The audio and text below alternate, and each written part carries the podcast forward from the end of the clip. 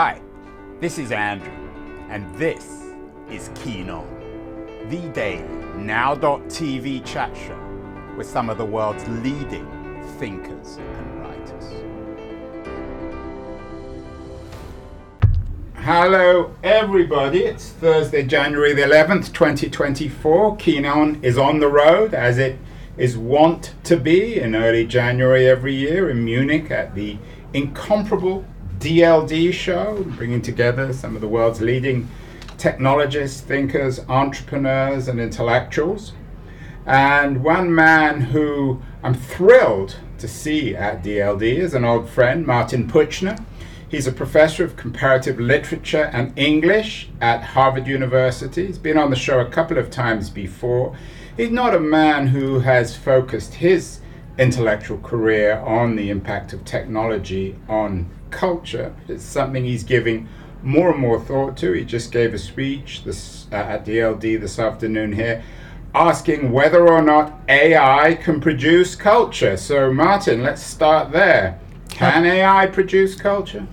It's in some sense, culture has been waiting for the arrival of a new alien intelligence ever since Mary Shelley wrote Frankenstein, and the Czech playwright Karel Čapek coined the term robot in a play called RUR in 1920. But I actually think that that's the wrong way to think about AI. I think, despite its power, that it is best understood as a tool. And so we have to think about what kind of tool it is and how we wield it. Now, when I say it's a tool, I don't mean to belittle it, because I think tools have defined who we are as humans. We have been using tools to transform the world. And in the process, these tools have transformed us. You know, there's the saying that to a man with a hammer, everything looks like a nail. And I think that is, in a sense, true. It's usually used as a dismissive comment. Don't focus so much on the kinds of problems this tool can solve. But I think it actually expresses a more fundamental truth that tools transform the way we see the world. They, in some sense, transform us. And I think the same will be true of AI. Now, in the discussions about whether AI is a tool or more than a tool, I think one of the key terms that's often used is emergent properties, in the sense that we don't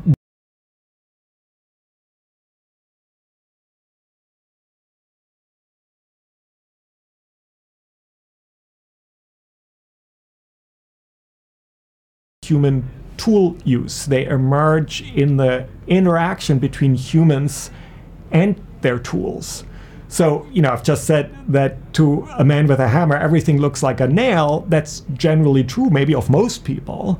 But if you give a hammer to someone like Michelangelo and a chisel and a block of marble, he doesn't see a nail, he sees the statue of David. So that's, in a sense, an emergent property. And so that's how I like to think about AI, as a tool that we wield through prompts, through cascades of prompts and responses, and prompts that respond to the responses and correct and misunderstandings. And that, in that interaction, I would focus on that interaction in order to understand how we humans wield this tool as opposed to the hammer, and therefore how we will transform the world and ourselves through it. Let me play around with that metaphor of the hammer and the tool, Martin, to perhaps one might suggest that to a professor of comparative literature, everything looks like culture.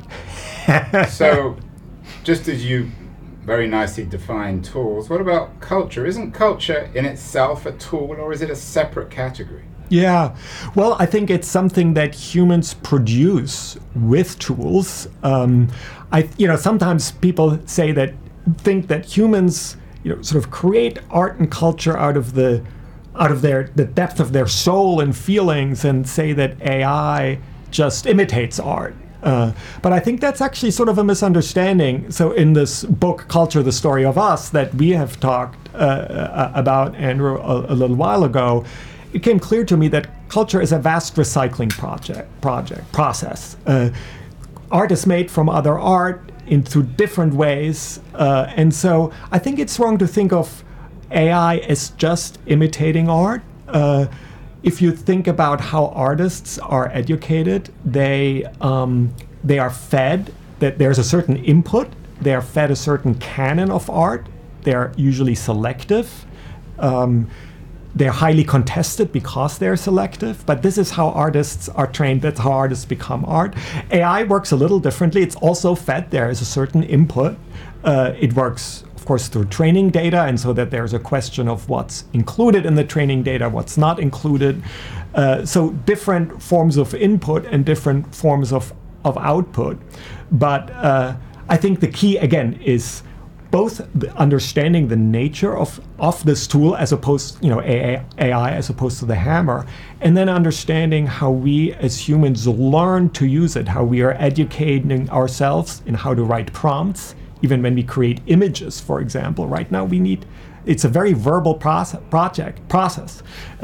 through which we create images, and we have to correct and think about how to verbally describe the kinds of images we want image creation AI to create. And so that's how I like to think of it.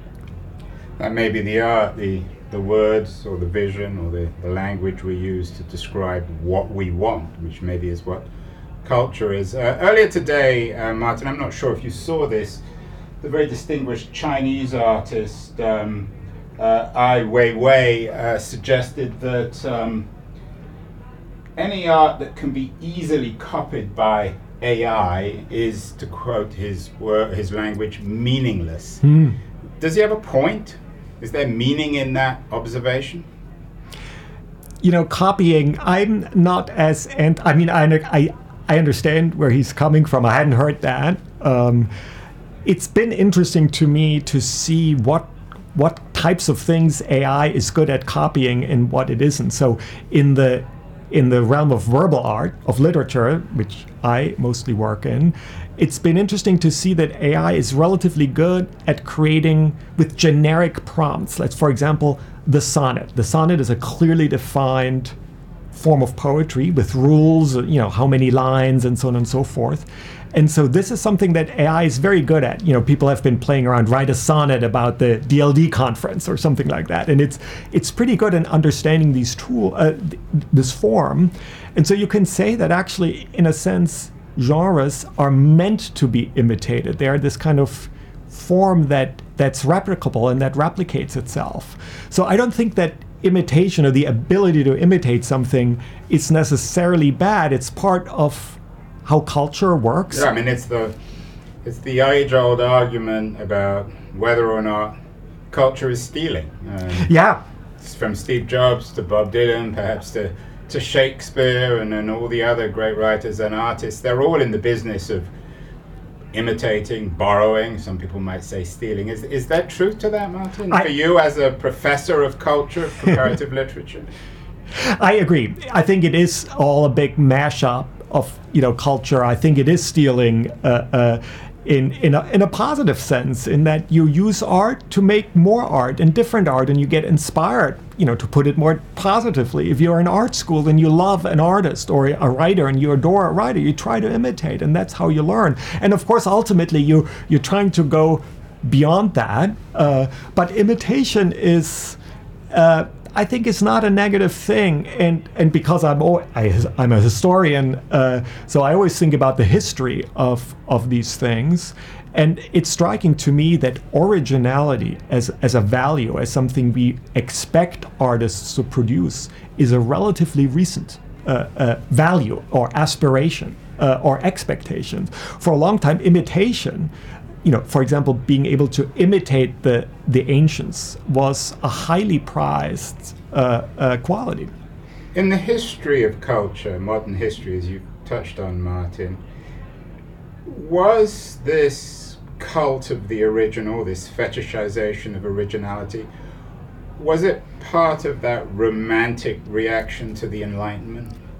I totally agree that romanticism is sort of the most extreme form of originality, or where really our idea of originality comes from. So I think it was partially a reaction to the Enlightenment and the ideal of antiquity that went with it to some extent, and to create the the notion of the genius, the artistic genius, comes from Romanticism, and that is very much associated with originality, that you don't what you learn in the art academy is to imitate the ancients, but you need to leave the art academy. You have to, the romantic artists, the poets started to imitate the way common people spoke. They took long walks in the Lake District, the English romantic poets.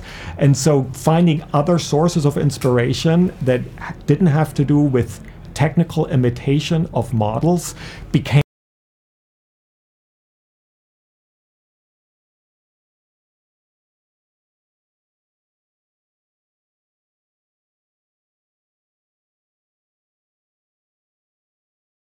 comes first, Martin.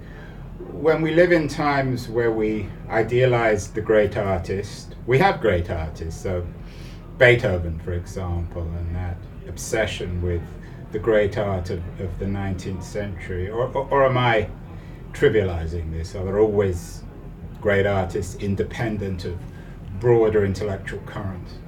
Well, it's interesting that, of course, the fact that we even know the names of artists is something that really became the standard expected forms in the Renaissance. I mean, we know some artists by name.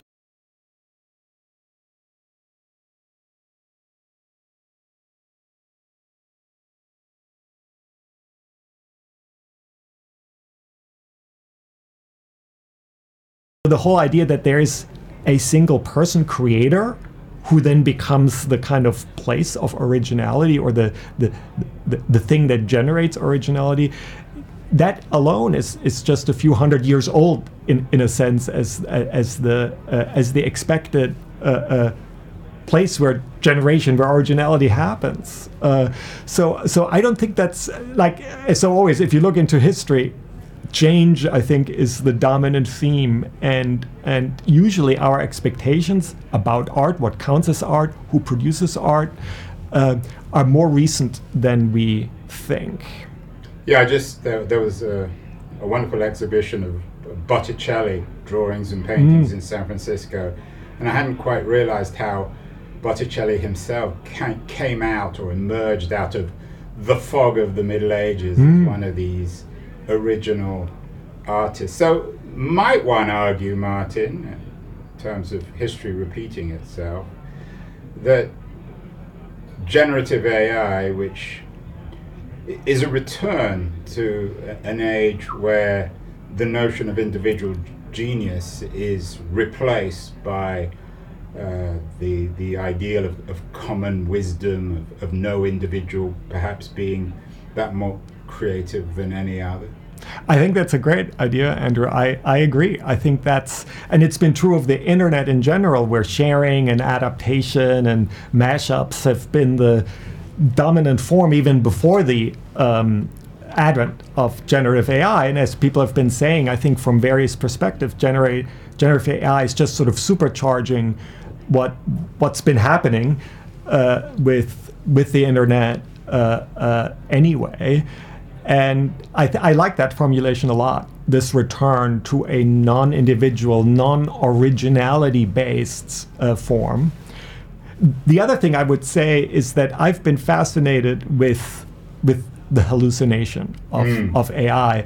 And everyone, even today here at DLD, almost everyone has been warning about hallucination. Yeah, Ken Kukier, who I want to get on this show, an old friend who's been on the show. Exactly. There's something all too human about hallucination. Exactly. And so, but I totally get when it comes to factual information that you have to double check, and that hallucination can be a problem. But when we think about, as we are doing right now, thinking about AI as a tool for creating art, I love hallucination. I mean, that's another term that the Romantics that you mentioned earlier loved. Imagination, hallucination, dreams. I mean, the term hallucination, mostly meant as a kind of negative, suddenly looks very different when you think of it as something that AI generates based on certain prompts, not by itself, but based on human prompts. Might also all this be a return to more of a spirituality in culture? We talked about how the Enlightenment reflected the beginnings of the notion of individualism in art. Is this thing we're creating, this artificial intelligence, is it our collective spirit, our will, wrapped up in some weird hallucinatory spirituality? I like that. I think that's a good question. I mean, Ken Kukier just gave a talk where he thought about spirituality as that which humans preserve and what is genuine to humans rather than AI. But I like your formulation that as a kind of collective enterprise, that, you know, it's selective.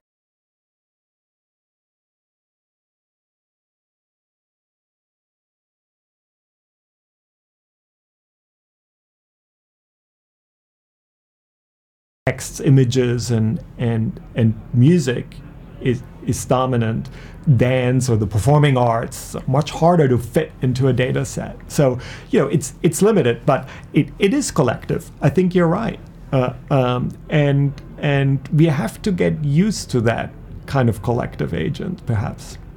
Some people might be watching this, Martin, thinking it's all very well, this Harvard professor, he has tenure, he doesn't have to worry about selling books or songs or paintings.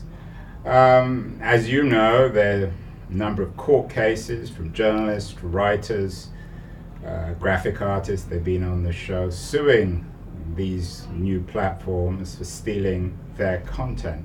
Do they have any point? I mean, if put yourself in their position, you have the security of tenure at Harvard.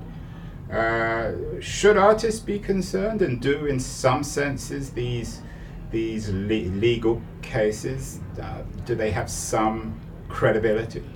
Yeah, you know, it's actually for me not an academic issue, because some of my books are part of the Pile 3 data set that was used for training OpenAI, and that are part of the lawsuit.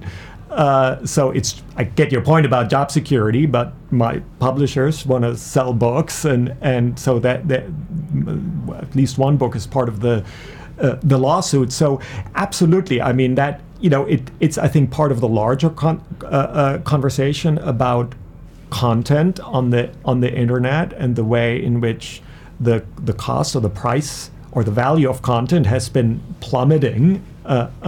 For the most part, and created a kind of winner-take-all situation. Over the last 25 years, we've always been promised the democratization of culture, but actually what we've got is free culture, which certainly doesn't benefit anyone who wants to make a living by writing or making movies or singing songs. I totally agree.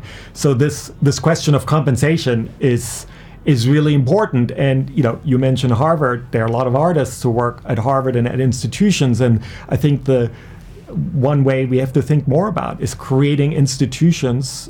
This too is a return in some sense to the way artists were, you know, employed or subsidized by courts, by kings, by popes, by temples. And maybe we are returning to also in economic terms, to an older model of sponsorship. If the market that allowed artists to sort of emerge from these models of sponsorship is no longer working because of the dynamics you describe. Do we want to return to that, Martin? You're at Harvard. Harvard's been in the news because of billionaires behaving badly, which always seems to be an appropriate headline these days. Bill Ackman seems to be single-handedly trying to bring down the entire institution. Should artists have to rely on a Bill Ackman, an Elon Musk, a Bill Gates even, to write their songs? Do we want to return to that 16th or 17th century model? It's a good question, and you know, clearly there are huge disadvantages to that. In terms of Harvard, I think Harvard will weather the storm, and so these institutions. Harvard weathers all storms, Martin. Exactly. The problem is there all the other ships sink. It's true. Well, we'll see. I have real problems with the resource hoarding that Ivy League institutions and some of these elite art institutions do. I believe in outreach. And there are huge disadvantages to, I think, all to the market-driven model, to the sponsorship model. I think that it's also clear that certain arts are more easy to support through a certain way than to others, some genres more than others. Poets have almost never been able to live in the marketplace. I don't want my daughter, I don't know if you have any daughters, Martin, but I don't think any of us want our daughters marrying poets, or for that matter, our sons. So. Harvard's in the news on a couple of fronts for all this intellectual stuff, but also for the rise of intolerance. I wonder, we seem to have two parallel things going on in culture at the moment. We've got this AI story that we've talked about that's dominating the news at DLD, and we also have the rise of disinformation and intolerance and hatred. Are they connected, or are these parallel phenomena? It's a complicated question, Andrew, and I'm not sure I have a clear answer. Well, you're a historian of culture. In these transformational moments when it comes to how we use our tools, does history tend to be divisive and often bloody? After all, the invention of the printing press created some of the worst bloodshed in human history. And some of the worst misinformation. No, you're absolutely right. And I do think about what happened in the aftermath of the printing press. You could describe it as a replacement of one type of institution and authority, namely courts and the church, let's say, with a different kind of authority, a more populist authority of printing networks and people like Martin Luther being able to suddenly speak directly to millions of people, which he did. And so the way I try to think about it, but it's a kind of long-term thought, is that it took a few hundred years for the printing press, for these revolutionary and very unsettling effects of the printing press to somehow move into a more stable, or into a kind of equilibrium where we had the emergence of trusted newspapers and publishers and so on and so forth, where we felt like there was a new form of authority that emerged in the Gutenberg world, in the world created by Gutenberg. And so we are living through the unsettling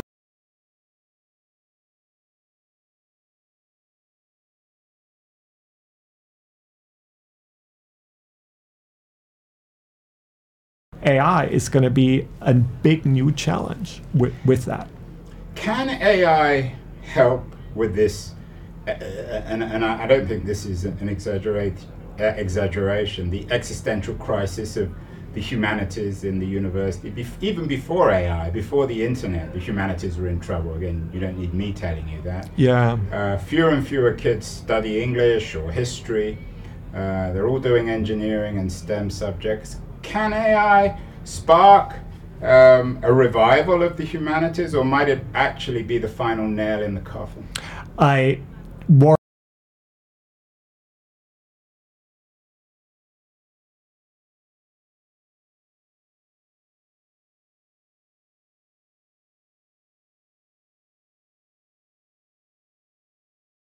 AI is coming to some extent for the humanities because it's so good at writing, and critical writing is, one of the skills transferable skills that we teach.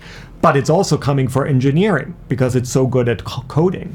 So, there are some people who predict actually that that engineering will be affected much more severely because it's a much larger piece of the pie right now, as you point out, than the humanities. And that in some sense, that at least some of the values and skills that we teach, creativity, lateral thinking, writing that's better than AI, if we actually teach it, I think we have to get better at that. But I think there may be an opening for us in the humanities to say that as certain kinds of engineering jobs, let's say, are replaced by AI, are some of the skills we in the humanities teach are going to become more valuable. I can see that scenario. But I also think that we in the humanities have actually to change a little bit on how we teach. I think we have sort of put ourselves into a corner, a kind of doctrinaire corner that hasn't helped us very much. So I think that the challenge of AI could actually prompt a revival of the humanities, but maybe that's wishful thinking. Well, there certainly needs to be more.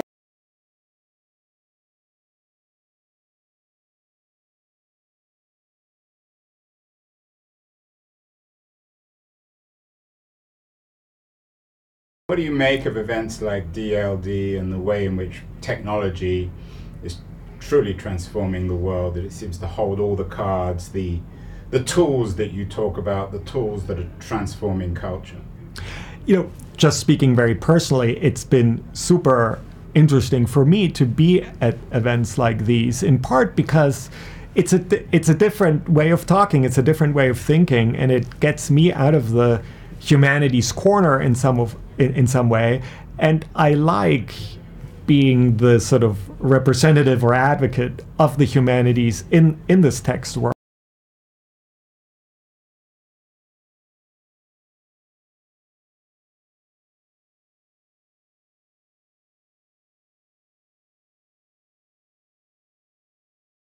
Thought, maybe conceptual thought about these underlying issues like consciousness, agency, imitation, creativity that are clearly people here in the tech world are thinking about. So it's been really interesting, and you, Andrew, are one of the people who helped me come here. So it's been a great ride. But I also agree that I both wish that there were more humanists, but also self-critically that there are so many humanists who wouldn't even be interested to be here because they already have certain preconceptions, and that goes back to the humanities sort of being very defensive and sort of off into their corner and doing a lot of navel gazing. And I think that's something that I think we need to change.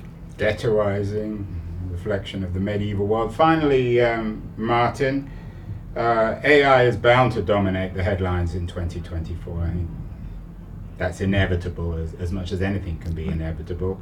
What would you like to see happen over the next year when it comes to the way in which AI is and isn't integrated into our culture?